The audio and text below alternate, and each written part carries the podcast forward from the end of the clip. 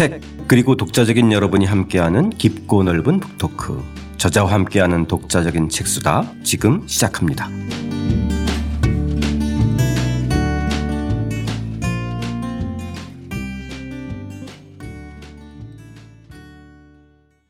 저자와 함께하는 독자적인 책수다. 어, 안대혜 선생님과 함께하는 문장의 품격. 오늘은 어, 마지막이죠. 7부 거장의 따뜻한 시선과 멋 정약용 편 함께 읽으면서 이야기 나누겠습니다. 저는 책 만든 사람 김학원입니다. 안녕하세요 포근이 형 박태근입니다. 예 안녕하세요 안대회입니다. 예 인저 선생님 드디어 마지막 선생님이 아쉬워하시는지 기다리셨던 시간인지 모르겠지만 아 기다렸습니다. 자, 이 정약용 어, 좀 알고 저희 뭐 아마 그 조선 시대 학자나 문장가 중에서 뭐 이제는 가장 알려진 그죠?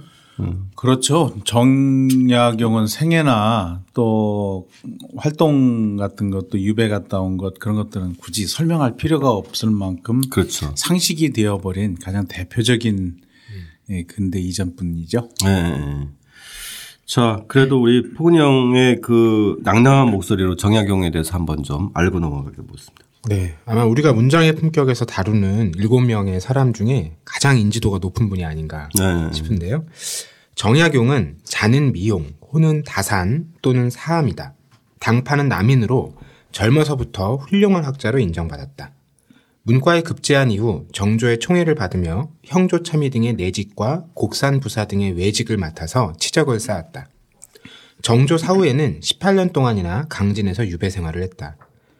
정계에서 완전히 쫓겨난 이후 학문에 몰두하여 수많은 저술을 남겼다. 그의 방대한 저술은 여유당 전서에 실려 있다. 정약용은 새삼 설명할 필요가 없는 조선 후기의 대학자이자 문인이다. 그는 당대 현실을 폭로한 현실주의적 시 작품과 자연과 풍토를 묘사한 수준 높은 시작품을 써서 조선 후기를 대표하는 한시 작가로 이름이 높다. 반면에 샷문 작가로서 위상은 거의 논의되지 않았다. 하지만 그는 뛰어난 한시 작가일 뿐만 아니라 우수한 산문을 많이 남긴 산문 작가이기도 하다. 예, 오늘은 어쨌든 저희가 좀 산문의 그 시각으로 좀 다룰 거잖아요. 그렇죠? 그렇죠. 음. 어, 앞에서도 말씀 읽은 것에서도 이야기를 하셨듯이 한 시인으로서는 대단히 많이 알려져 있습니다. 네. 상식이 되듯이 많이 알려져 있는데 이분을 문장가의 관점에서는 어, 논문도 거의 나오지 않았고요. 아, 어, 네. 그리고 조명이 거의 되지 않았습니다. 근데 사실은 다산 스스로도 문장가에 대한 비판을 많이 했습니다. 아. 그래서 아. 아. 뭐 글을 잘 쓰려고 노력하는 것에 대해서 문장가의 버릇이니 그러면서 별로 탐탁치 않게 여겼고 특히 본인이 학자로서 그 자신의 위상이라고 할까 어, 자기가 해야 될 가장 중요한 길이다라고 판단한 이유부터는 글을 잘 쓰려고 하는 그런 부분에 대한 그런 노력들을 별로 하지 않았는데 이분이 젊었을 때부터 어, 사실은 어 시도 잘 썼지만 산문도 굉장히 잘 썼고요. 음. 특히 이 20대, 30대 유배 가기 이전에 그래서 보면은 굉장히 감수성이 풍부한 그런 산문들을 많이 남겼습니다. 아, 예. 그래서 저는 이분이 시인으로서도 유명하지만 산문 작가로서도 대단히 뛰어난 분 가운데 한 분이다. 그런 부분에 집중해서 볼 필요가 있다라고 음. 저는 판단을 합니다. 예. 그 산문도 되게 다양하다면서요, 선생님? 예, 이분 산문은 일단 작품량이 대단히 많습니다. 이분은 다 자기 작가입니다. 그러니까요. 그런데 그 많은 산문들이 예, 사실은 이제 문학적 감상의 대상이기보다는 음. 어, 정치적 문제를 다뤘다든지 학술적인 문제를 다뤘다든지 하는 어, 그 주제 자체가 굉장히 그 중요하기 때문에 문장의 입장에서 보지 않았다 뿐이지 네. 굉장히 많이 남겼고요. 그래서 이분은 다른 산문가들에 비해서 어, 주제 의식이 굉장히 투철하다. 음. 그런 부분을 조명을 해야 되겠고요. 그 다음에 이분은 그 서사나 이런 부분들이 굉장히 명료합니다. 음. 이해하기가 어렵지 않고요. 대단히 명료한 그런 부분이 있고 그 다음에 소재 자체가 대단히 풍부하고도 흥미롭습니다. 일단 작품량이 많기 때문에 음. 그런 부분이 있고요. 그 다음에 특히 이분이 유배 가기 이전에 산문들한테서는 굉장히 풍부한 감수성을 느낄 수 있는 감성이 풍부한 부분들이 굉장히 많다. 이런 네. 부분에 예, 조명을 할 필요가 있다. 그래서 음. 그래서 어, 산문 작가라고 다산을 생각하지 않은 분이라 하더라도 아, 산문 작가로서 이분을 다산을 한번 관심을 기울여 봐야 되겠다. 이렇게 생각하시면 의외로 좋은 작품들을 많이 만날 수 있다. 네. 이렇게 생각합니다. 예. 그래서 선생님께서 이 거장의 따뜻한 시선과 멋 이렇게 예, 예, 그렇죠. 것 같아요. 그렇죠. 예. 근데 이 저는 개인적으로 이 정약용의 그 저술의 그 방대한 양이 어느 정도 되는지 좀 가늠을 쓰면 하는 그러니까 이 조선시대 전체 한 개인의 저술 중에서는 제일 양적으로 방대한가요? 어떤가요? 글쎄요. 가능하기가 어려운 게 뭐 계속 새로운 게 발굴되기도 하고. 그렇죠. 그 아마 글자 수로 세워 봐야 되겠지만 네네. 아마 더 많은 작품을 지은 분이 있을 수는 있어요. 아. 하지만 그게 의미를 갖고 각 음. 분야에서 이렇게 논란이 많이 되는 문제의식을 가지고 있는 작가로서는 어, 첫 손가락에 꼽히는 그런 분이고요. 음. 양적으로 놓고 봤을 적에 뭐 다섯 손가락 밖으로 벗어나기는 좀 힘들지 않을까 그런 그러니까요. 생각이 좀 어, 네. 들어갑니다. 어떤 분이 좀 그거를 좀 이렇게 헤아려 봤으면 그런데 여기에서 이, 다산 선생의 저작은 아직도 여의당 전서가 있긴 하지만 네네. 여의당 전서에 포함되지 않은 작품들이 지금도 계속 나오고 있습니다. 그렇죠. 계속 발굴되고 있잖아요. 예, 휴머니스트에서 책이 나왔지만 다산에 한양대 네. 그 정민 교수가 거기에서 발굴된 작품들을 많이 소개를 않습니까? 네네네. 지금도 여전히 계속 발굴되고 있는 중이고요. 네. 그다음에 이분 시문 가운데 거기에는 시작품도 들어가 있고 산문 작품도 들어가 있지만 어, 유배 시기에 창작열이 굉장히 높았던 시기에 건 한 몇 년에서 10년 정도 사이에 작품이 뭉터기로 빠져 있는 부분이 있어요. 네. 여의당 전서에 들어가 있지 않은데 그런 식으로 뭉터기로 빠져 있는 부분들 이런 것들도 어, 발굴을 기다리고 있는 그런 겁니다. 어딘가에는 네. 있을 가능성이 높다라고 이렇게 봅니다. 음, 음. 그러니까 18년간의 유배 생활이 오히려 이런 저술 활동에 좋은 환경, 글쎄 좋은이라고 할지는 모르겠지만 아무튼 예, 굉장히 결정적인 환경이라고는 생각하더라도 이 방대한 저술은 정말 놀라운 일인 것 같아요. 그렇죠. 왜냐하면 18년 동안 뭐 꼭 유배 생활을 한다고 해서 그 시간을 저술에만 전념하지는 않은 사람도 굉장히 그렇죠. 많을 텐데. 똑같은 환경이 주어져 있다 하더라도 네. 그 시간을 다른 활락으로 쓸 수도 있고 늘 우울과 술로 음. 보낼 수도 있고 한데 다산 같은 경우는 그 시기를 이렇게 저술과 편찬도 아니고 저술이잖아요. 그렇죠. 그렇죠. 그런 데 집중을 했다는 점이 이분의 그 역량이죠. 어떻게 보면. 음, 음. 그래서 아까 뭐 말씀을 하셨다시피 다른 분한테는 좋다라는 표현을 못 쓸지 모르겠지만 이분한테는 그 유배라고 하는 것이 음. 개인한테는 인생한테는 불행일지 모르겠지만 이분한테는 좋은 저술의 환경, 그렇죠. 작품 활동의 환경을 마련했다 이렇게 네. 볼 수도 있을 것 같습니다. 후대인들의 입장에서는 음. 정말 어 상당한 그 혜택이잖아요. 아 그렇죠? 이분의 불행은 음. 그 한국 조선의 역사에서는 행운이다 이렇게까지 그렇죠. 그 말이 되는지는 모르겠습니다만은 그렇게까지 이야기를 할 수 있지 않을까 생각이 됩니다. 그렇죠. 18년간의 유배 생활이 저희들한테는 큰 그렇죠. 어, 네. 저술의 밑거름이 됐으니까. 네. 자, 저희 이 세검정의 폭포부터 한번 좀 살펴볼 텐데요. 이 작품 배경 설명 조금 해주시고 뭐 읽어볼까요, 선생님? 예, 세검정은 지금도 그 서울 북부 지역에 세검정이 있지 않습니까? 네. 지금은 그 주변에 그 물이 콸콸 흐르는 계곡이 있긴 합니다만 원래의 모습은 많이 훼손되어 있는 그런 것이고요. 아, 네. 예. 이 세검정이 일종의 건천이라고 할까 비가 오지 않을 적에는 좀 마르는데 비가 음. 내리게 되면 그 바위 계곡을 통해서 물이 갑자기 불어나는데 네, 거기가 경사가 좀 상당히 그렇죠. 져 있기 때문에 네. 네. 근데 비가 내릴 적에 그 굉장히 아름다운 풍광을 자랑하는 곳이었습니다. 그렇다 음. 보니까 지금은 가까이 금방 갈 수 있지만 옛날에는 또 금방 가기가 좀 힘든 음. 음. 곳인데 풍광이 아름다우니까 비 내릴 적에 세검장에 가서 구경하는 이것이 이 그 당시 사대문 안에 있었던 사대부들의 아주 멋있는 풍광 중에 하나였습니다. 네. 그래서 다산만이 이 세검정 길을 쓴 게, 유기를 쓴 게 아니라. 아, 그런가요? 네, 다른 분도? 다른 분들도 많습니다. 아. 특히 이 18, 19세기에 그 어, 세검정에 가서 그 물구경했다라고 하는 것이 많은데 그 가운데도 이 정약용의 이 글이 가장 아름답습니다. 아. 네. 선생님이 직접 한번 좀 읽어주시면서. 예, 앞부분 음. 읽어보도록 하겠습니다. 네네. 세검정의 멋진 풍경은 소나기가 쏟아질 때 폭포를 보는 것 오로지 그것이다. 그러나 비가 한창 내리는 동안에는 사람들은 비를 맞으며 말을 타고서 교회로 나서려 하지 않는다. 그러다 비가 거치면 산골짜기 물은 벌써 수그러든다. 그러다 보니 세검정이 가까운 곳에 있다 해도 성 안에 사는 사대부들 가운데 세검정의 멋진 풍경을 제대로 즐긴 사람이 드물다. 신해년 1791년 여름 나는 한 해보를 비롯한 여러 벗과 명예방에서 명동입니다. 조촐한 모임을 가졌다. 술잔이 이미 돌고 있는데 혹독한 더위가 푹푹 찌더니 먹장 구름이 갑자기 사방에서 일어나며 마른 우레가 우렁우렁 소리를 냈다. 나는 술병을 차고 벌떡 일어나면서 말했다. 이건 폭우가 쏟아질 조짐일세. 자네들 세검정에 가보지 않겠나. 가지 않을 사람은 벌로 술 열병을 내서 한 상 차리도록 하게나. 모두들 이를 말인가 하고 맞장구를 쳤다. 드디어 마부를 재촉하여 말을 타고 길을 나섰다. 창의 문을 나서자 주먹만한 빗방울 서너 개가 벌써 떨어졌다. 말을 제게 달려 정자 아래 이르자 숨은 좌우의 산골짜기는 벌써 고래가 물을 뿜듯 하고 옷 소매도 얼룩덜룩 젖었다.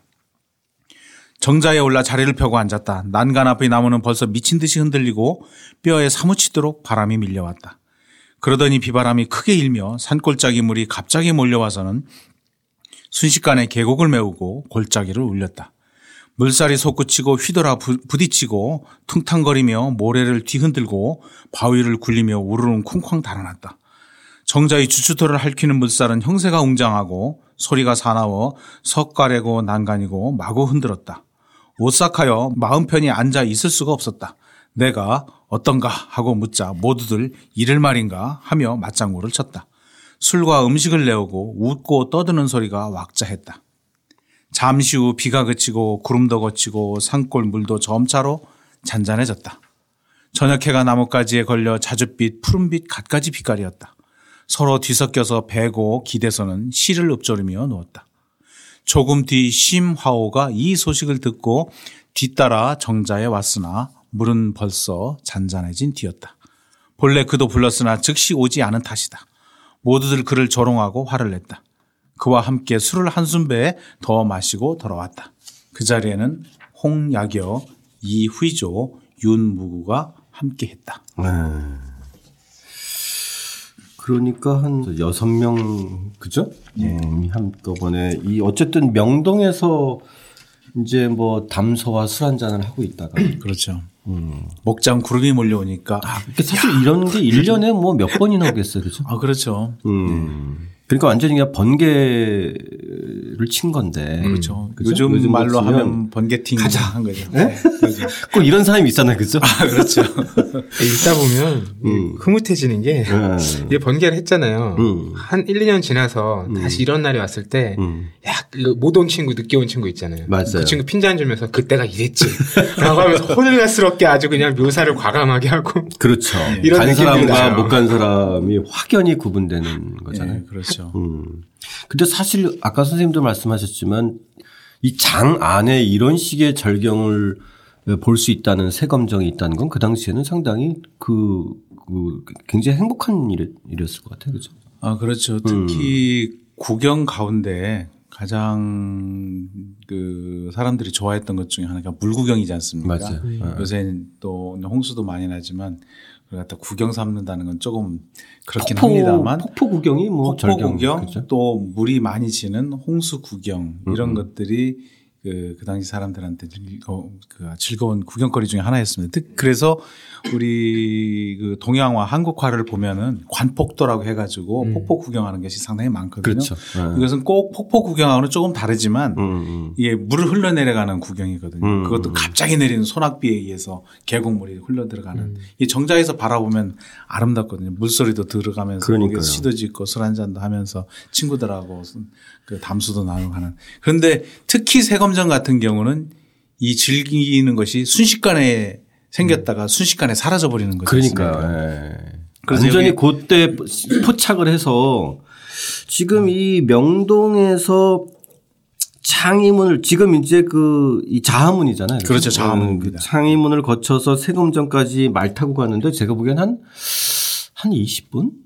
오히려 지금 신호등 걸리는 거 우리 지금 이제 택시 타고 가면 빠른 것 같지만 신호 대기 하면 그렇죠. 다 2, 30분씩 걸리는데 이, 이, 당시 말 타고 가면 신호 대기 할 필요가 없잖아요. 그죠? 아, 내리 가는 거 아닌가요? 그렇긴 합니다만은 그렇죠? 그때는 창의문이 있었던 게 아니고 위로 가 산 위로 가야 되기 때문에 아. 말을 타고 간다 하더라도 네. 쉽진 않았을 겁니다. 네. 가는 사이에 벌써 빗방울이 빗방울이 내리고 딱 가는 음. 거니까. 그러니까 이 당시 가는 장면들이 막 눈에 그려지고 그죠? 부랴부랴 딱 정자에 네. 비 오기 직전에 딱 도착하자라고. 음. 그리고 이 이, 이 물살이 내려오는 이 장면 묘사도 정말 네. 악본인 것 같아요. 예, 네, 그렇죠. 이 글을 보면은 음.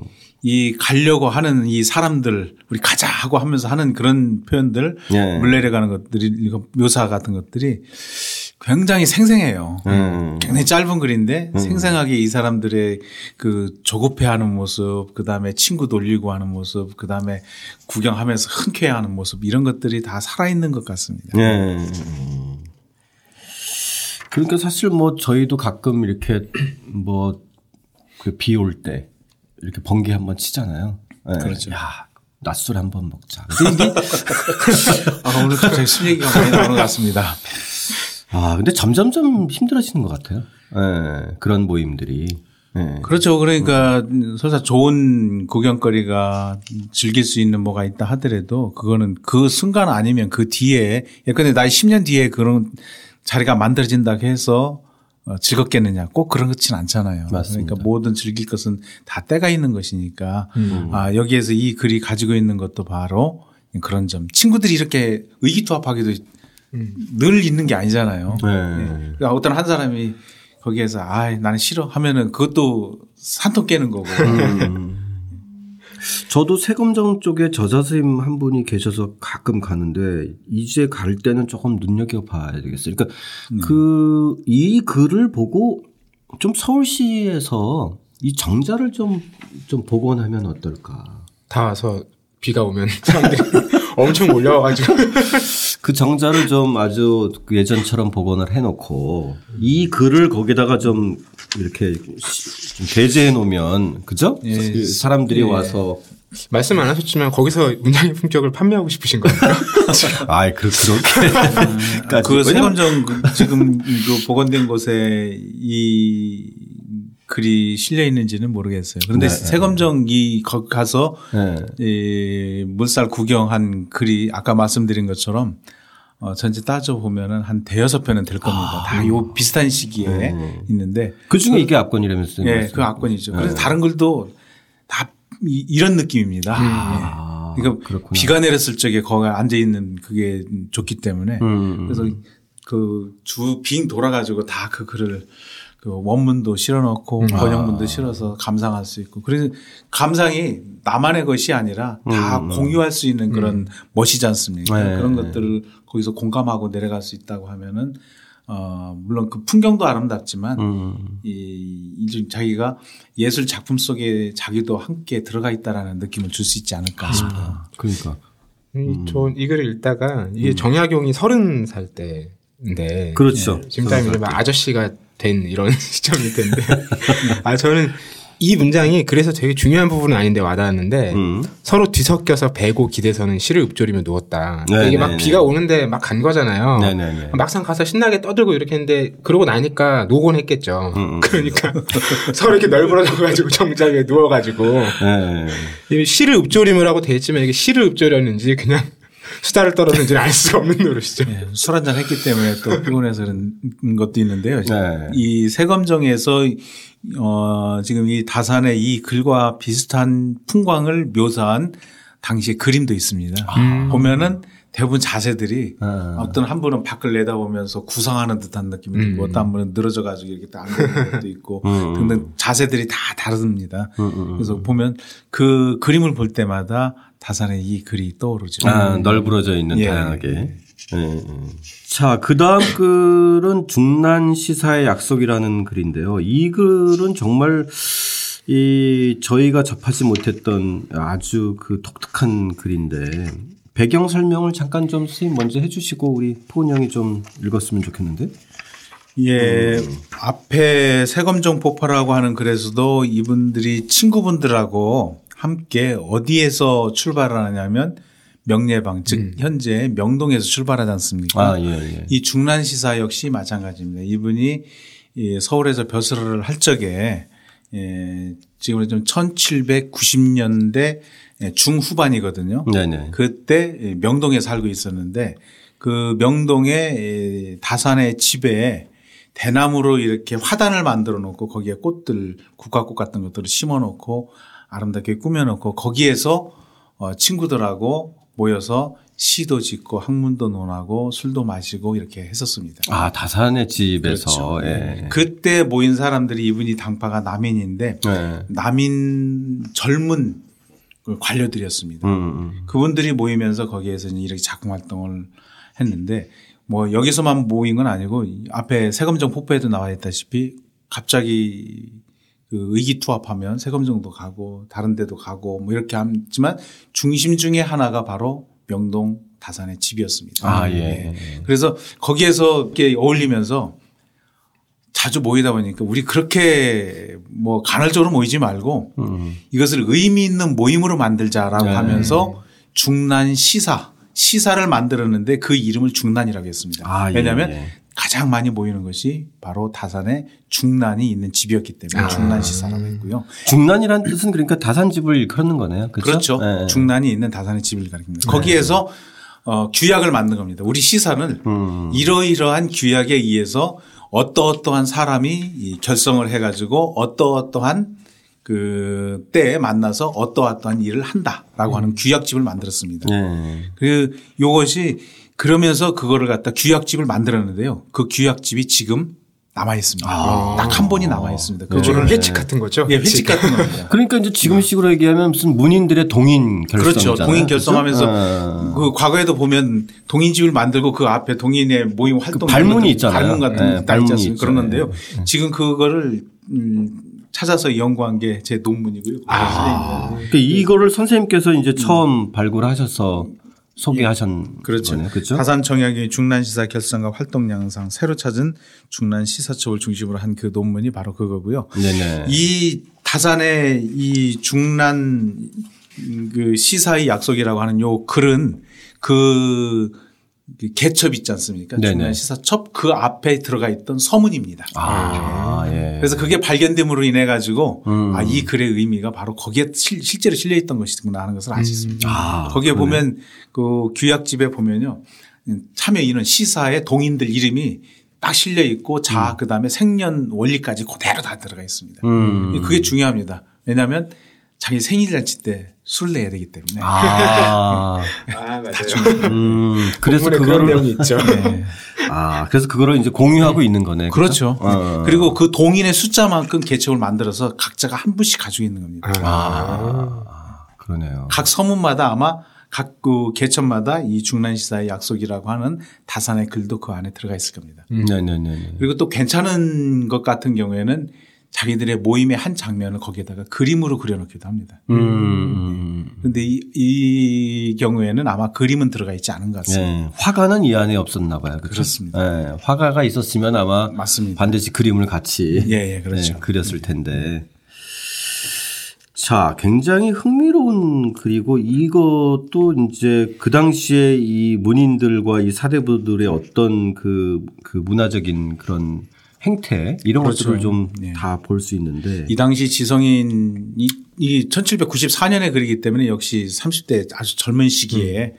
그 발랄한 그런 감각 같은 것들도 그대로 엿보이지만 이 안에서 사람들이 얼마만큼 멋지게 예, 놀고 작품도 짓고 술도 마시고 담소도 나누고 놀이도 하고 이 도시에서 야유회 같은 것도 하고 막 이러는 거지 않습니까? 그런 네. 모습들이 네, 네. 그 당시 지성인들은 이렇게 놀았다라고 하는 모습을 가장 잘 보여주는 것 중에 한 작품입니다. 네.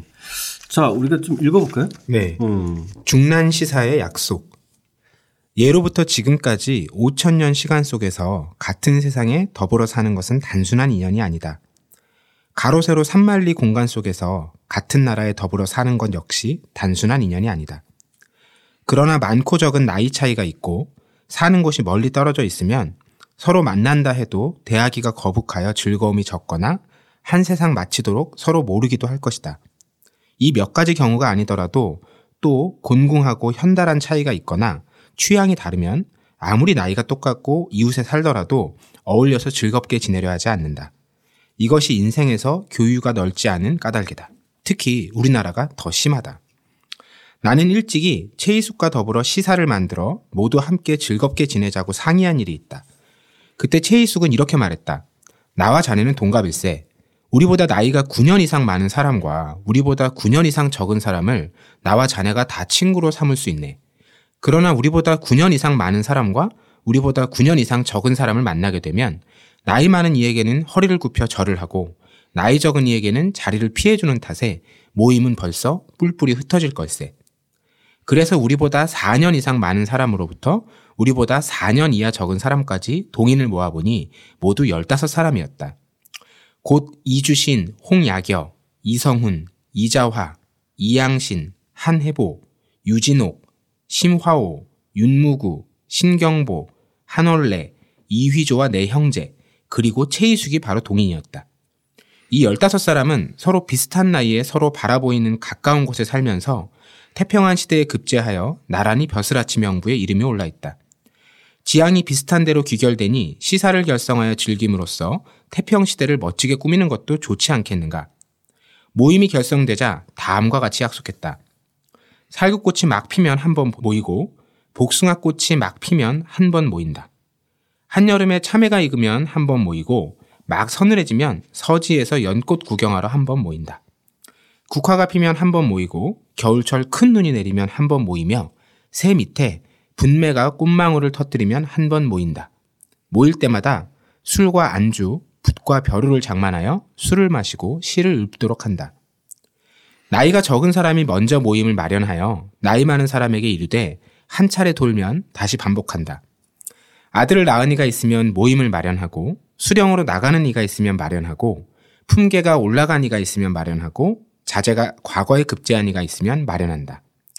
그리하여 이름과 약속을 쓰고 중란 시사첩이라 제목을 썼다. 이 모임이 우리 집에서 많이 열렸기 때문이다. 번암 최재공 어른께서 이 소식을 듣고 감탄하여 당부하셨다. 이 모임은 참으로 훌륭하도다. 내가 젊었을 때에는 어찌 이런 일을 할 수 있었으랴. 이것은 모두 우리 성상께서 20년 동안 선비를 기르고 생성하며 도야하고 완성시키신 보람이다. 늘 모일 때마다 성상의 은택을 노래하여 보답할 길을 생각해야지 술에 몹시 취해 큰 소리 치는 짓을 하지 마라. 최희숙이 내게 서문을 쓰라고 청하길래 번암의 훈계까지 아울러 기록하여 서문을 쓴다. 네. 아, 정말 흥미로운 글이에요. 그렇죠? 우선 이 나이에 대한 언급이 흥미로운데. 그렇죠. 9년 이상 이하가 친구가 됐으면 18년 차이까지 친구 삼았다는 얘기예요. 그렇죠. 그래서 앞에서 잠깐 그 말씀을 드린 것 같은데 과거에는 자기보다 나이가 여기는 9년이라고 했죠. 네. 보통 네. 10살 정도로 음. 해서 나보다 네. 10살 정도 많은 데까지 친구로 뭐 얼마든지 할 수 있는 10살 많거나 10살 적거나 다 친구라고 이렇게 음. 할수 있었던 네. 거고요. 그 다음에 여기서는 그것을 더 좁혀 가지고 4살. 음. 그러니까 음. 보통 8살 차이까지는 친구라고 어, 이렇게 하면서 어, 어, 이 모임을 만드는 건데 네. 거기도 보면 이 당시 옛날 분들이 친구들을 사귀는 게 보면 딱 나와요. 음. 나이 많은 이에게 허리를 굽혀 절을 해야 되니까 불편하다. 그렇죠.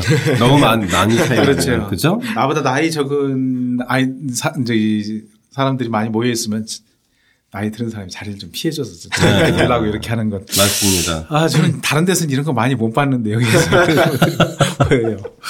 아, 지금도 벌어지는 일상적인 장면. 그렇죠. 네. 네. 아, 그렇죠. 음. 음. 저, 저희도 회사에서 이렇게 제, 그 전체가 모일 때 네. 회식을 할 때 제가 앉아 있으면 반대편으로 사람들이 모이거든요. 아, 그렇죠. 네. 그렇기 때문에 저는 항상 맨 나중에 슬쩍 갔다가 네. 네, 빠져야 되는 이런 처지에 있는데 사실은 지금 똑같은 풍경인 거예요. 아, 그걸 뭐 알고 실천하시니 훌륭하십니다. 왜냐면 제가 불편하기 때문에. 그리고 이 네 살로 이렇게 좀 이제 조금 더 현실적으로 온 거예요, 그죠? 음. 네. 그렇죠. 음. 조금 더 그 의기투합할 수 있는 네, 예, 예. 그 동인의 그 한계를 그렇죠. 의기투합해서 어, 모일 수 있는 사람들로 네. 좁혀서 이렇게 한 거죠. 예, 음. 편하게 이렇게 이야기할 네, 수 그렇죠. 있는 부분. 이런 점은 좀 배워야 될 것 같아요. 우리는 너무 좀 이렇게 몇 살만, 한두 살만 차이가 나도 요즘도 보면은 그런 경우 있어요. 술자리 같은 경우 뭐 민증 까자 이래가지고 결국은 차이가 뭐 별로 나지도 않는데 서로. 야, 그렇습니까? 그런 아, 요즘에 제 뭐 또래 애들은 네, 안 그래요? 학번하고 나이를 거의 묻지 않고요. 아, 네, 서로 그냥 다이라고 대부분 호칭을 하고 그러니까. 몇 년을 같이 교유하고 지내도 네. 나이를 모를 때가 꽤 있어요. 그러니까 저도 우리 태근 형 나이를 제가 아직 모르듯이 네, 늘 이제 10년째 호영호제를 하고 있어서 위로 9년 이상 네. 그 내막이 어떤지는 저는 그러니까 중간에 한 명만 중간에 한 명만 있으면 예, 그 기준으로 치면은 저희는 다 예, 위로 9년 밑으로 9년에 다 걸리는 나이이기 때문에 친구가 될 수 있는 거죠. 저는 이분들이 모여서 네. 이렇게 뭘 이제 같이 해보자라고 하는 이 태도가 너무 마음에 드는 게 네. 이게 태평한 시대에 급제하여 나란히 벼슬아치 명부 이름이 올라 있다. 음. 지향이 비슷한 대로 귀결되니 시사를 결성하여 즐김으로써 태평 시대를 멋지게 꾸미는 것도 좋지 않겠는가. 그러니까 본인들이 지금 어, 받은 혜택 혹은 네네. 주어진 상황 네. 이런 것들이 굉장히 좋은 상황이라는 걸 그렇죠. 인지하고 있고 어, 그런 상황 속에서 뭐 막 또 그걸 가지고 권력을 더 추구하고 이런 게 아니라 음. 뭐그 자체를 한번 즐겨보자 편하게 네, 뭐 이런 태도가 저는 되게 부드럽고 유연한 태도라는 생각이 들더라고요. 그러니까요. 어디서 무슨 뭐 스폰이나 협찬 받는 아, 것도 아, 그렇죠. 아니고 네. 자기네들이 십시일반 내에서 그렇죠. 그죠? 네. 밑에 사람부터 돌아가면서. 네.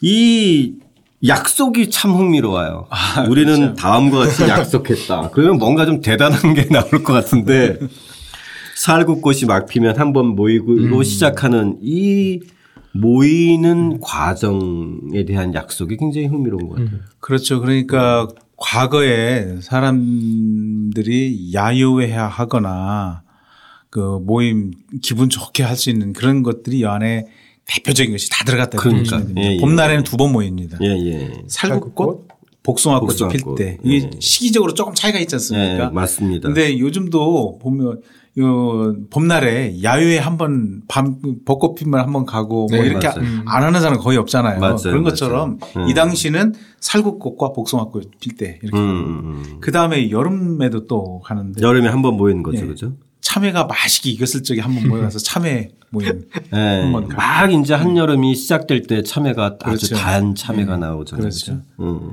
그 다음에 조금 서늘해질 것 같으면 지금 서대문 바깥에 천연동에 거기 천연정이라고 하는 정자가 있고 그 서지라고 해서 천연지라고 해서 아. 그 아주 연꽃이 아름다운 곳이 있거든요. 네네네. 거기에 연꽃이 아름답게 필 때 그때 한번 가서 감상하는 것. 그게 음. 이제 가을인 거잖아요. 그렇죠. 초가을 그죠? 초가을이 음.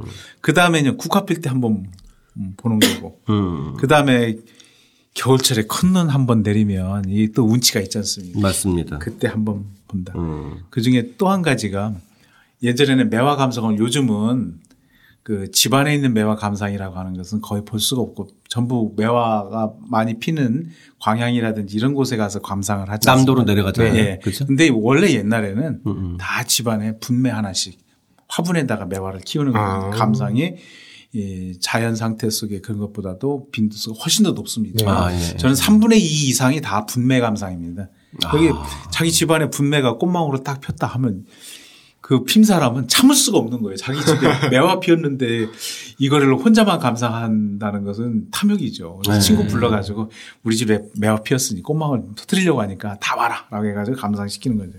네. 그게 모일 때마다 술하고 안주하고 그다음에 붓과, 붓과 벼로. 벼로. 이렇게 해서 어, 술도 한잔 하면서 그 시를 짓고 담소를 나누는 그런 거죠. 음. 네. 그래서 저는 맨 처음에는 이게 읽을 때는 아, 1년에 7번 멋있네 했는데 그 다음에 보니까 뭐 이제 뭐 아들을 낳은 이가 있으면 또 모이고 그죠? 어, 수령으로 나간 이가 있으면 또 모이고. 네. 어. 그러니까 좀 자주 모이는 그렇죠. 그 축하할 만한 일이 있으면은 모이는 네. 거죠. 누가 네. 승진했다고 막 한턱대라고 음. 하면서 또 한번 모이고. 지금도 그러잖아요, 저희. 그죠? 그렇죠. 네. 친한 친구들끼리 네. 그 일종의 자축이죠. 음. 그렇죠. 네. 자축, 너왜 승진했으면서 한턱 안 내냐 해서 한턱 얻어먹고 네. 또 2차는 또, 또 모아서 내고 이런 식으로. 음. 저는 이제 한 10, 한 4, 5년째 이렇게 출판사 하는 동기들 모임이 있는데 네. 저희도 이제 정기 모임이 뭐 한 2, 3개월에 한 번씩 있지만 어, 여기하고 마찬가지로 어느 출판사에서 베스트셀러가 나오면 아. 그럼 바로 이제 쓸 자리가 많아가고 또 다른 출판사에서 이게 뭐 터지면 또 만나고 네. 이런 맛이 있는 거죠. 그렇죠. 네. 1년에 최소한 몇 번은 만날 수 있겠네요. 그렇죠. 휴머니스트만 빼고 돌아가면서 터지더라고요. 그런데 여기에 또 이 최재공이 이 소식을 듣고 감탄하며 이 당시 최재공은 뭐 가장 큰 음. 어른이자 그, 그 최고의 재상이었잖아요.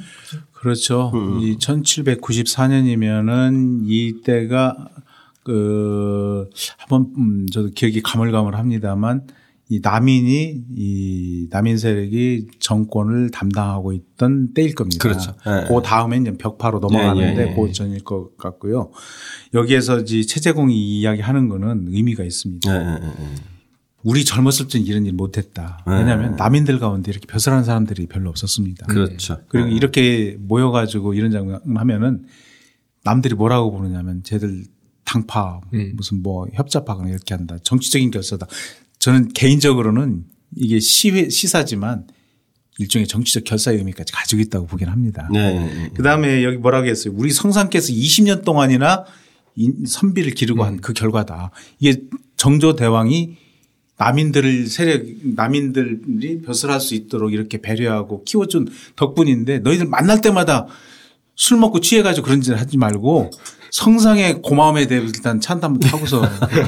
근데 이거는 제가 보기엔 그 최재공이 이렇게 말씀을 했으면 다른 사람들이 다 공감할 이야기들입니다. 그렇죠. 음. 네, 네. 정조 없었으면 이렇게까지 할 그렇죠. 수가 없거든요. 네, 더군다나 이 채채공에 대한 정조의 총애는 뭐 그렇죠. 상당했잖아요. 그리고 남인의 당파의 전체 영수이기 때문에 그렇죠. 또 네. 어른한테 네. 젊은 사람들이 우리 가서 이런 모임을 하는데 한 말씀 해 주시죠라고 하면 그래서 이렇게 말씀을 한 거거든요. 그렇죠. 네. 그러니까 이 뒷부분에 그 말씀을 또 안 쓸 수 없어서 이렇게 쓴 거고. 음, 음, 음. 술에 몹시 취해 큰 소리 치는 짓을 하지 마라. 예. 어른으로서. 예. 번함의 훈계까지 아울러 기록하여 이걸 네. 표현을 한 걸 보니까 네. 저희도 다 알고 있습니다. 어르신. 이런 느낌이 아닐까. 맞, 맞습니다. 네. 네. 그리고 이 글에서 맨 앞부분에 있는 것이 어떻게 보면은 음. 이글 전체에 예, 그래서 어떤 주제라고 할까 이념이라고 할까 음. 그런 부분이 담겨 있는 거지 않습니까? 네. 그거 보면은 굉장히 의미가 있어요. 그 세태에 대한 음. 좀 비평도 있는 거고요. 그렇죠. 그렇죠? 네. 네.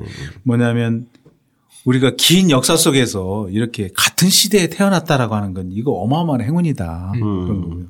그 다음에 이 지구상에 얼마나 공간이 많냐. 그런데 이 같은 서울 안에 살고 있으니까 이렇게 만나는 거. 지금 내 앞에 있는 당신들 이렇게 서로 얼굴 마주보고 이렇게 가끔 만나서 시도 짓고 술 한잔 할 수 있는 건 이거는 우리 둘, 우리들의 인연이 음. 어마어마한 인연이기 때문에 이렇게 맞습니다. 같이 모여 있는 거다. 네. 더구나 나이가 너무 차이가 나면 이렇게 할 수 없고 그 다음에 취미가 너무 다르면 또 만나도 서먹서먹해서 만날 수가 없다. 이 여러 가지 조건들이 다 만난 우리 함께 모이는 이거 정말 소중한 인연이다. 음. 이 인연 잘 맺어가자 이런 얘기거든요. 네네네. 근데 이건 그 당시만 그런 게 아니라 지금도 마찬가지잖아요. 이 짧은 시간 안에 이렇게 만나가지고 이렇게 이야기할 수 있는 것도 어마어마한 인연이고. 그렇죠. 그러니까 저희 오늘 이 팟캐스트 하는 자리도 정말 인연이죠. 네, 그렇죠. 저희도 뭐 하나 만들까요? 바로 응용해 보세요. 아, 그 듣고 보니 선생님 이 앞에 있는 분이 마치 무슨 뭐 전문 같은 이런 예, 맞습니다. 네. 이렇게 딱 하고 네. 그 다음에 그 뒷부분에 가서 약간 또 말을 비꼬았어요. 음, 음. 뭐라고 했냐면 이것이 인생에서 교육가 넓지 않은 까닭이다. 음. 네, 얘기를 하면서 음. 특히 우리나라가 너무 심하다. 심하다. 네. 사람 당파가 당파. 달려 있으면 네. 음. 남이라고 노론하고는 모든 조건이 다 같아도 당파만 달르면 불가능하거든요. 그러니까요. 근데 우리나라가 더욱 심한데 우리는 음, 이런 상황에서 우리 함께 즐겁게 네. 지내자 이런 얘기거든요. 그러니까요. 네. 당파가 선생님도 예전에 자저실기 예. 팟캐스트 때 말씀하셨듯이 예, 그렇죠. 당파가 다른 사람끼리 사적으로 만나도 네. 벽을 쳐놓고 만났을 그렇죠. 정도로 네. 네. 이렇게 심했으니 아, 맞습니다. 네? 네. 그러니 얼마나 이거에 심한 병폐가 있었을 거예요. 그렇죠. 그렇죠? 그러니까 꼭 음. 그 우리 세태에 대한 비판도 그 뒷부분에 가서 잠깐 넣고 음. 어, 이제 그 문제는 놔두고 어, 우리 즐겁게 모임 만들어서 어, 인생을 이 짧은 순간의 행복을 즐기자. 뭐 이렇게 얘기를 한 거죠. 예. 청취자 여러분들도 이 중난 시사의 약속은 좀 여러 시각으로 공감대를 가졌을 텐데 뭐 한두 번 좀 읽어보시고 여러분 주변에 이런 그 아주 친한 사람들과의 모임도 이렇게 좀 새롭게 즐길 수 있는 모임으로 좀 이렇게 잘 예, 하는데 좀 참고가 될 것 같아요. 예, 그렇죠? 맞습니다. 예, 예, 그 정겨운 느낌이나 이런 그렇죠. 것들. 만약에 모임을 만들고 뭐 음, 그냥 뭐 즐길 수도 있지만 가벼운 귀약 같은 거라도 한다고 하면은 네네. 참조해서 현대적으로 얼마든지 변형해 가지고 그렇죠. 활용할 수 있을 것 같아요. 네. 그런 뭐 소감이나 느낌도 이런 것들도 뭐 글도 한 편씩 써서 낭독하고 그렇죠. 그렇죠. 네. 그런 훌륭한 어떤 그, 그 재료가 될 수 있는 네. 글이어서 좀 읽을수록 좀 새로운 맛이 생기는 것 같습니다. 자, 그 다음 글이 이 손해 낚시꾼의 배집인데, 어, 일단은 이건 선생님 배경 설명 듣기 전에 요, 요 대목만 한번 좀 읽어볼까요? 선생님, 그, 이 대신 나는 이렇게 하고 싶다. 이거 태근 형이 좀 한번 읽어주시죠. 네. 네. 일금을 들여 배 한 척을 산다. 배 안에는 그물 네 대장, 낚싯대 한두 개를 놓아둔다. 가마솥과 작은 솥, 술잔과 쟁반을 비롯한 온갖 살림살이를 장만하고 방 한 칸을 만들어 구두를 들인다. 집은 두 아이에게 맡기고 늙은 처와 어린 아들, 종 하나를 데리고 물 위에 뜨는 뱃집을 띄워 수종산과 소내 사이를 오간다. 오늘은 월계의 소에서 물고기를 잡고 다음 날은 석호의 물구비에서 낚시질하며 또 그 다음 날은 무남의 여울에서 고기를 잡는다. 바람을 맞으며 밥을 먹고 물 위에서 잠을 자며 파도 위에 오리처럼 둥실둥실 떠다닌다. 때때로 짧은 노래 작은 시를 지어 기, 기구하고도 뇌락한 심경을 스스로 펼쳐낸다. 이것이 내가 바라는 삶이다. 네. 이거도 있지만 이 수상 가옥에 대한 그 로망인데요, 쌤. 네. 그렇죠. 이게 그 수상 가옥 여기 조선 시대는 특히 조선 후기에는 부가 범택이라고 해서 부자는 뜰부자고 범은 물 위에 뜰 범자거든요. 네. 그러니까 물 위에 그 배를 띄우는데 그 배가 단순한 배가 아니라 일종의 살림집 역할까지 할 수 있는 예, 예, 예. 그런 배죠. 그래서 어 지금 방금 전에 읽으신 대목에도 나와 있는 것처럼 그 위에 그 위에 가족들도 태우고 그래서 여기저기 이동하면서 음. 물 위에서 낚시도 하고 밥도 지어 먹고 잠도 자고 뭐 하는 일종의 생활용입니다. 그런데 예, 예. 어, 중국이나 동남아 같은 경우에는 실제로 수상 가옥들이 좀 있지 않습니까? 그렇죠. 근데 예, 우리는 뭐 강 같은 경우는 워낙 물살이 세기 때문에 사실 음. 불가능한데 이 지역은 그 그게 가능했던 아. 지금 현재 수종사이권 아, 두물머리 두물머리 그 네. 있지 않습니까? 그쪽은 예. 조금 가능했기 때문에 음, 음. 이렇게 생각을 말씀을 한 거고요.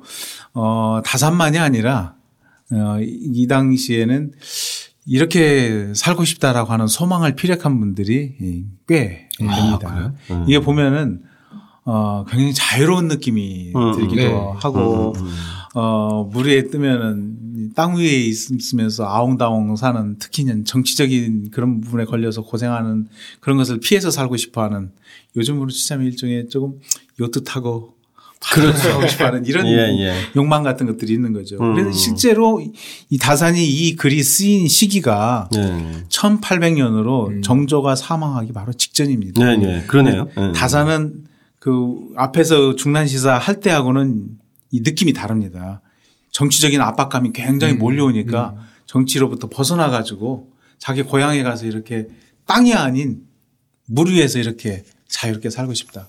이게 어떻게 보면 평범한 행복, 가족들하고 뭐 이게 화려하진 않지만 거기에서 낚시질하면서 이렇게 인생을 즐기고 싶은데 이런 인생이 찾아올까라고 하는 것에 대한 두려움을 가지면서 쓴 글입니다. 네. 근데 결국 그런 때가 네. 찾아오지 않네요. 이 마지막 네. 부분을 조금 더 읽어보고 싶은데 네네네. 경신년 1800년 첫여름 처자를 거느리고 손에 별서로 내려와 막 볏집을 마련하려던 참이었다. 임금님께서 내가 떠났다는 말을 들으시고 내각의 명하에 부르셨다. 오호라, 또 어쩌면 좋단 말인가. 서울로 되돌아갈 때 문패를 꺼내어 유산의 정자에 걸어두고 떠났다. 내가 연연해 하며 머뭇거리면서도 차마 가진 뜻을 굳게 지키지 못하는 이유가 어디에 있는지를 표하기 위해서다. 음. 그러니까 참 그 이런 마치 예견이라도 한 듯이 이 로망을 그렇죠. 막 네. 실천하려고 했는데 그렇죠. 그죠? 네. 다시 또 이 정치적인 경랑에 그렇죠. 들어가는 거예요. 네. 여기 내려간 것도 엄습해 오는 정치적인 불안감 음. 같은 것들 때문에 음. 다 버리고 내려갔는데 정도 대왕이 천여름이니까 4월이지 않습니까? 6월에 사망을 하셨습니다. 음. 음. 그러니까 저 도, 그 사망이 직전에 이제 그렇죠. 음. 빨리 내려갔다는 얘기 네. 빨리 올라와라라고 해서 야 이렇게 즐길 수 있을까라고 하는 불안감을 가지고 있었는데 아니나 다를까 음. 이 해부터 드디어 의금부에 끌려가고 음. 그다음에 그 다음 옥사가 시작된 옥사가 시작된 거죠. 네. 어떤 마지막 꿈 같은 느낌. 그렇죠, 그렇죠. 네. 거의 뭐 드라마로 따지면 이제 거의 절정이 그렇죠. 것 같은데 저는 이게 로망인 줄만 알았더니 뭐막 볏집을 마련하는 참이었다. 그래서 시도까지 했던 네, 그렇죠. 그 현실적인 열망이었던가 봐요. 네. 음. 그 유배에서 돌아오고 난 다음에 에, 배를 띄우고 이렇게 논인 일들이 그 자제분들 정학연, 정학유 음. 네. 분들의 시나 그런 데서 좀 나타납니다. 아. 네. 그러니까 아마 뒷부분에 가서는 노년에는 조금 즐기지 않았나 그렇게 볼 수 있습니다. 아, 예, 예. 자, 저희 뭐 오늘 마지막으로 이 해장 스님의 병풍에 쓴다는데 이거는 이 유배 시절에 이 교류한 승려의 그 병풍에 써준 그림. 예, 그렇습니다. 네. 어, 다산에게는 승려를 비롯해서 제자, 그 다음에 남인 친지들이 다산한테 어, 글을 많이 써달라고 요구를 했습니다. 나 어떻게 하면 공부, 어떻게 공부하면 좋겠느냐, 또 음. 어떻게 살았으면 좋겠느냐. 다양한 형태의 그런 글들을 요구를 했는데요. 승려들도 많았습니다. 그 가운데 음. 회장 스님이 내가 병풍을 하나 만들었는데 네. 거기에다가 어떻게 살면 좋은지에 대한 것 좀 하나 써달라고 하니까 써준 겁니다. 아, 예. 그런데 이런 류의 글들이 상당히 많지만 음. 이 여기 글에서도 보이다시피 어떻게 하면 인간다운 삶을 즐기면서 인생을 살아갈 수 있을까. 그러니까 아까도 말씀드린 것처럼 평범한 삶을 누린다는 것이 얼마나 큰 행복인지 아느냐라고 아, 예. 하는 부분들에 대한 이야기들이 많이 들어가 있습니다. 음. 음, 음. 요 글도 짧지만 예, 예. 그런 글입니다. 이건 스님께서 좀 예. 어, 마지막 글이니까 좀 예. 직접 읽으시면서 좀 예, 그렇게 하겠습니다. 바람은 원거새처럼 피하고 비는 개미처럼 피하며 더위는 오나라 소처럼 피하여 내가 싫어하는 것과 맞닥뜨리지 않는다. 요거는 각 새, 새나 개미나 소는 뭐 자기들이 싫어하는 것이 닥칠 때 미리 알아가지고 피하는 거거든요. 아, 나도 아, 아, 아. 싫어하는 것하고 아예 맞닥뜨리고 싶지 않다. 음. 당신도 그렇게 살았으면 살기를 바란다. 이런 의미고요. 네. 글을 사탕수수처럼 즐기고 검은 거를 감남처럼 즐기며 시를 창포 김치처럼 즐겨서 모든 것을 내가 좋아하는 대로 즐긴다. 음. 인간의 소망 가운데 얼마나 좋은 거예요. 내가 하고 싶은 것만 하면서 살 수 있다면 예. 더할 나위 없이 행복한 거잖아요. 그 감남은 뭐였어요? 이 감남은 그 저기 과일 중에 하나입니다. 아. 사탕수수 옛날 좋아했는데 그릇 네. 사탕수수처럼 즐기고 네. 시, 창포김치 이 창포로 만든 김치라고 하는데 우리 김치 같은 겁니다. 아, 예. 김치를 시처럼 시를 김치처럼 즐기고 음. 이렇듯이 내가 어, 좋아하는 그런 말을 하면서 살 수 있다면 얼마나 좋을까. 그러게요. 흥미로운 표현이네 이것도. 음. 그 다음에 달이 밝으면 못이 맞고 달이 어두우면 연못이 어둡다. 밝으면 내 그림자를 띄우고 어두우면 돌아가서 신호니 자연스러워 무엇과도 다투지 않는다.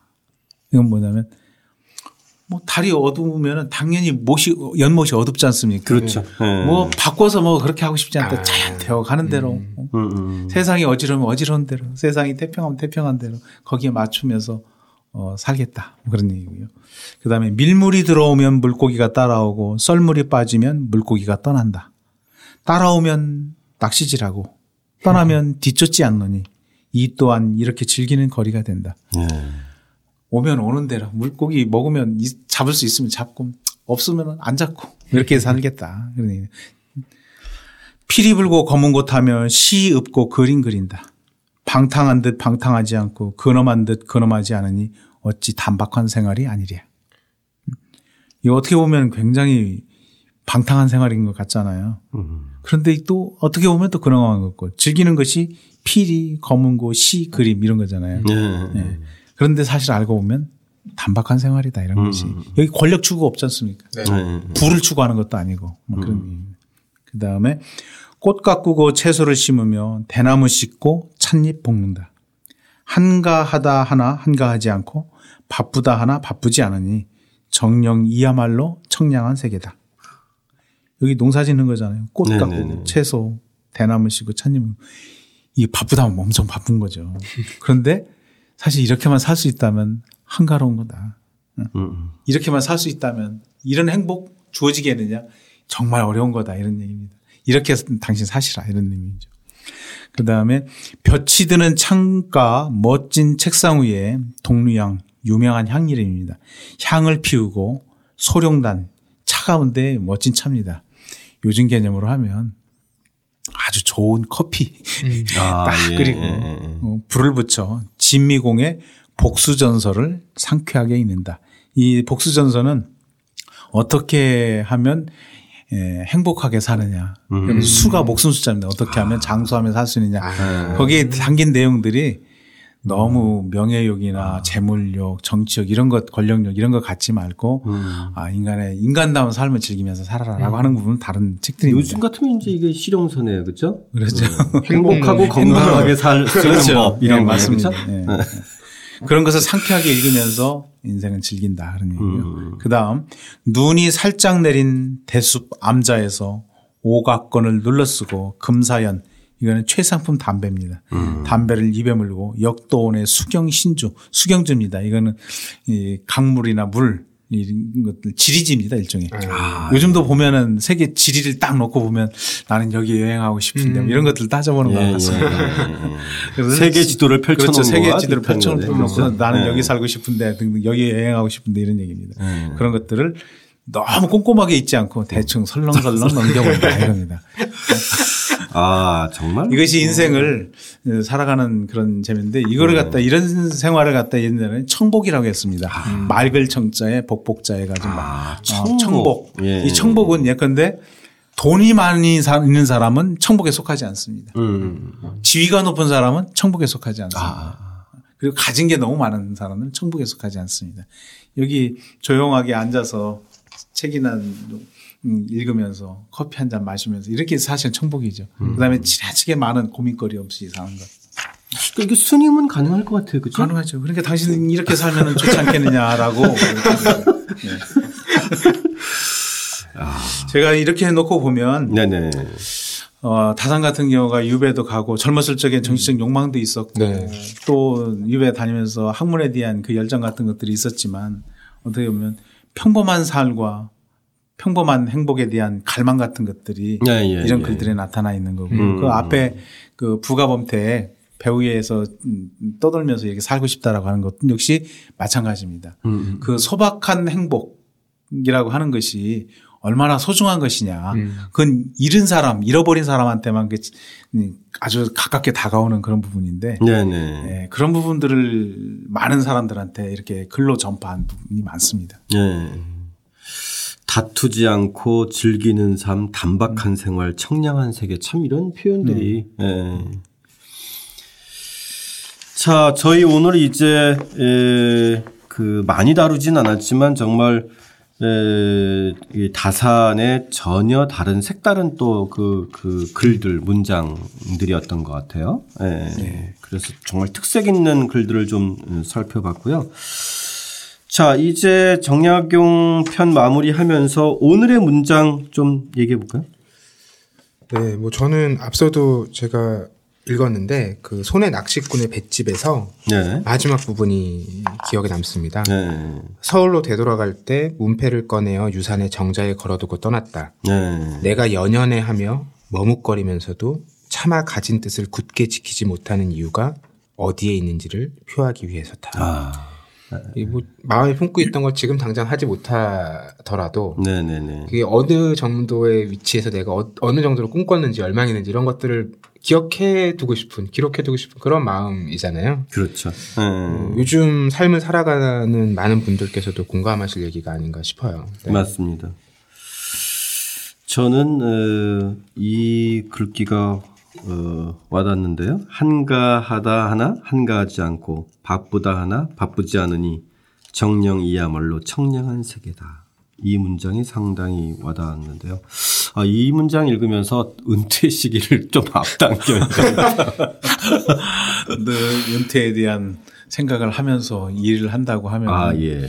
욕심을 너무 많이 내지 않을 것 같습니다. 예, 예. 그러니까 속으로 읽으면서 자꾸 예. 속으로 약간 좀 이렇게 찡하더라고요. 아, 예. 그래서 어, 조금 빨리 은퇴해야 되겠다 이런 생각을 좀 했습니다. 개인적으로.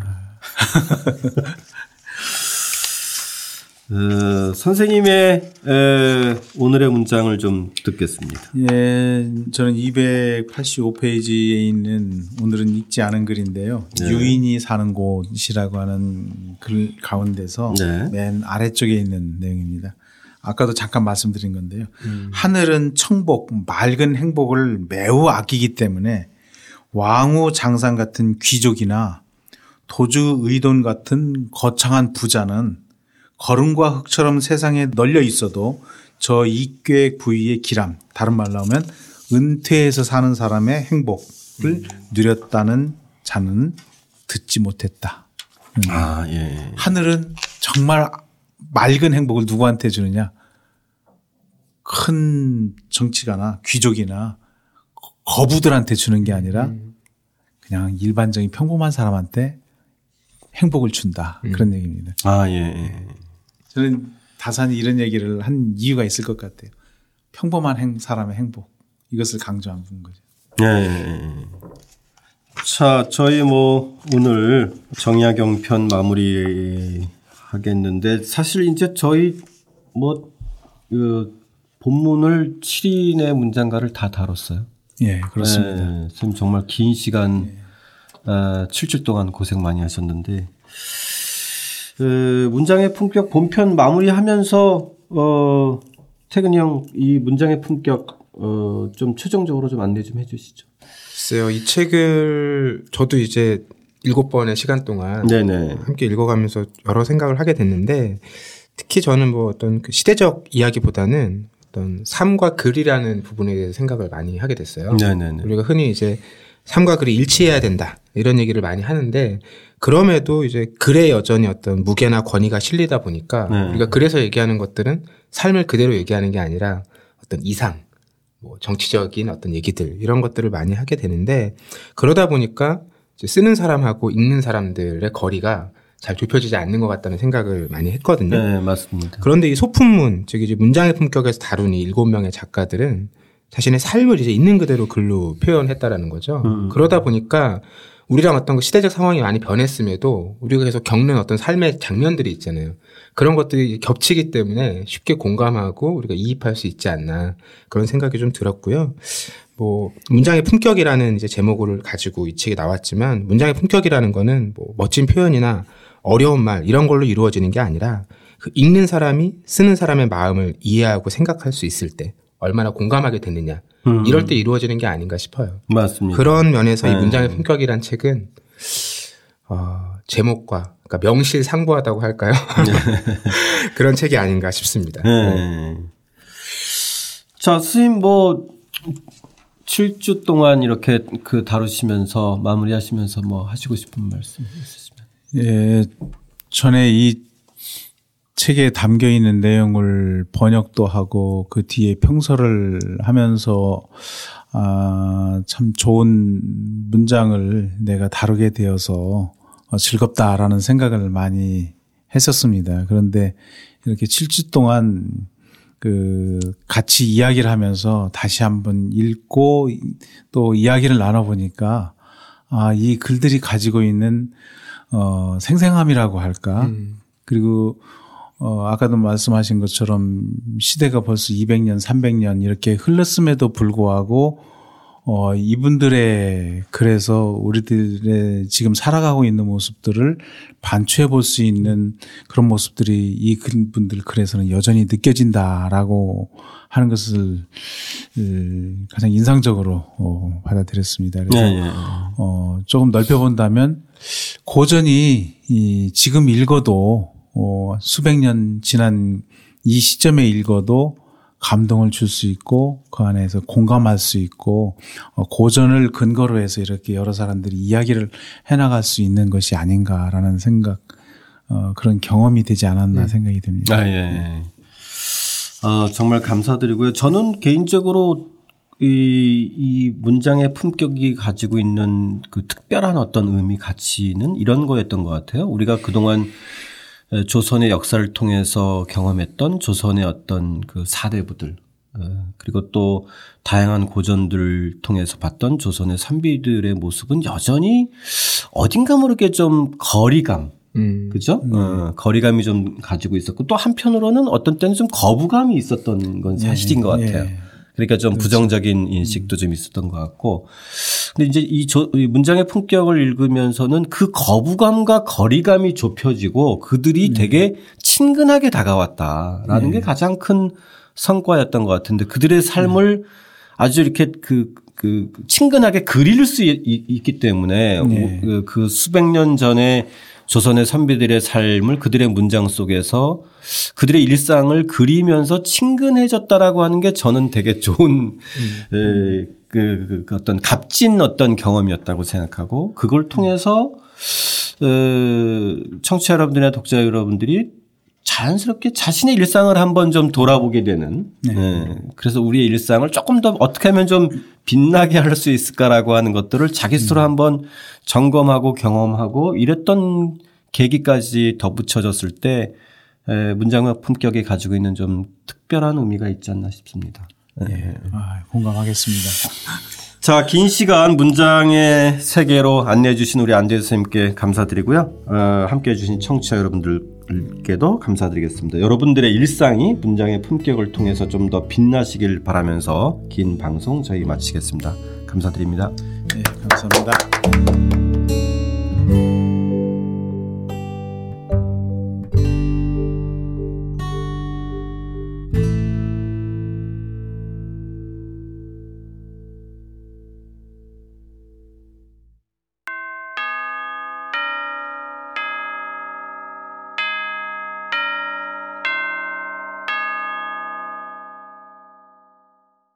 청취자 여러분들께서 올려주신 댓글 함께 하겠습니다.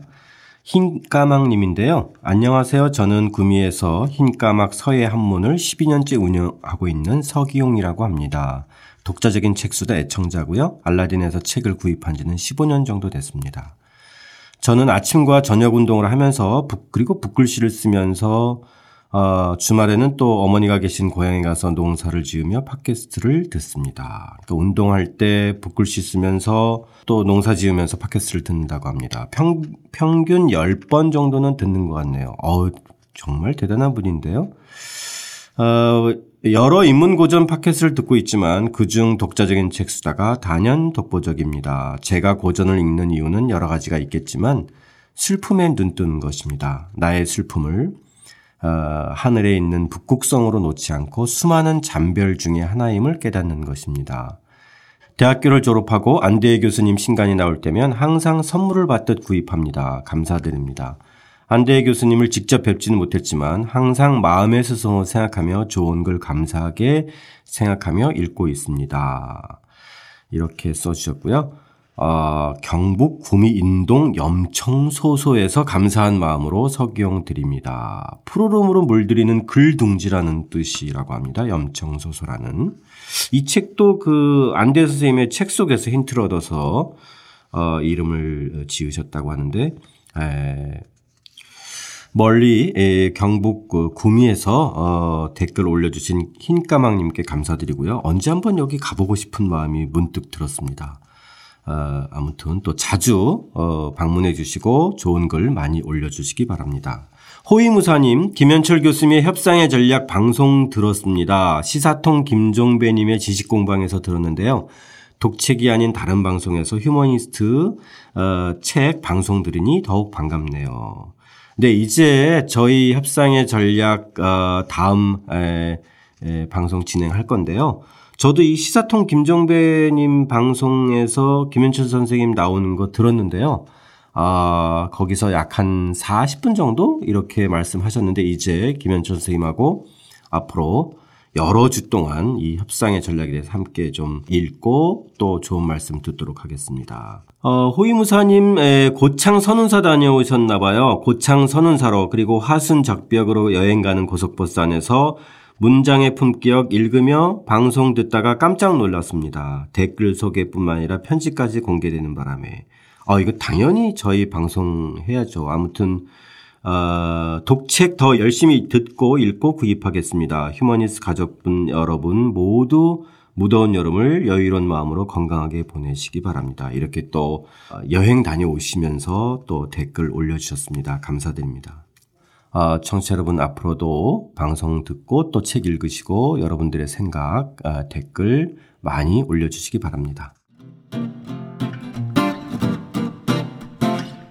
독자적인 책 수단은 책 읽는 사람들이 모이는 공간 알라딘 서점과 함께합니다.